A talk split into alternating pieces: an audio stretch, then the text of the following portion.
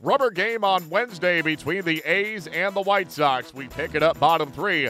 A's looking to build on a 1 0 lead. It is 2 on and 2 down for Bruce Maxwell as he digs in to face Mike Pelfrey. And this one is swinging a line drive left center field. This is trouble.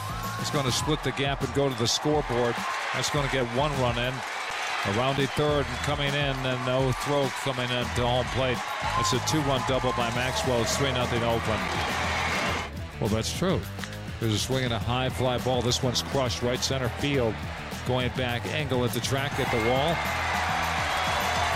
I'm not sure of the call. I think that's a home run because it went off the wall. I believe it went off the wall at 388.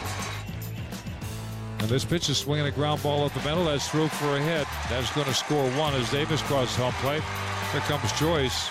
And indeed, it's a two-run single, 6 0 Oakland. 317 with 11 homers. There's a swing and a shot to short. One knee grabbed by Barreto and throws to second to get the force, and that'll do it. At the inning, no runs, no hits, a walk, and a runner left. The A's take it 7 4.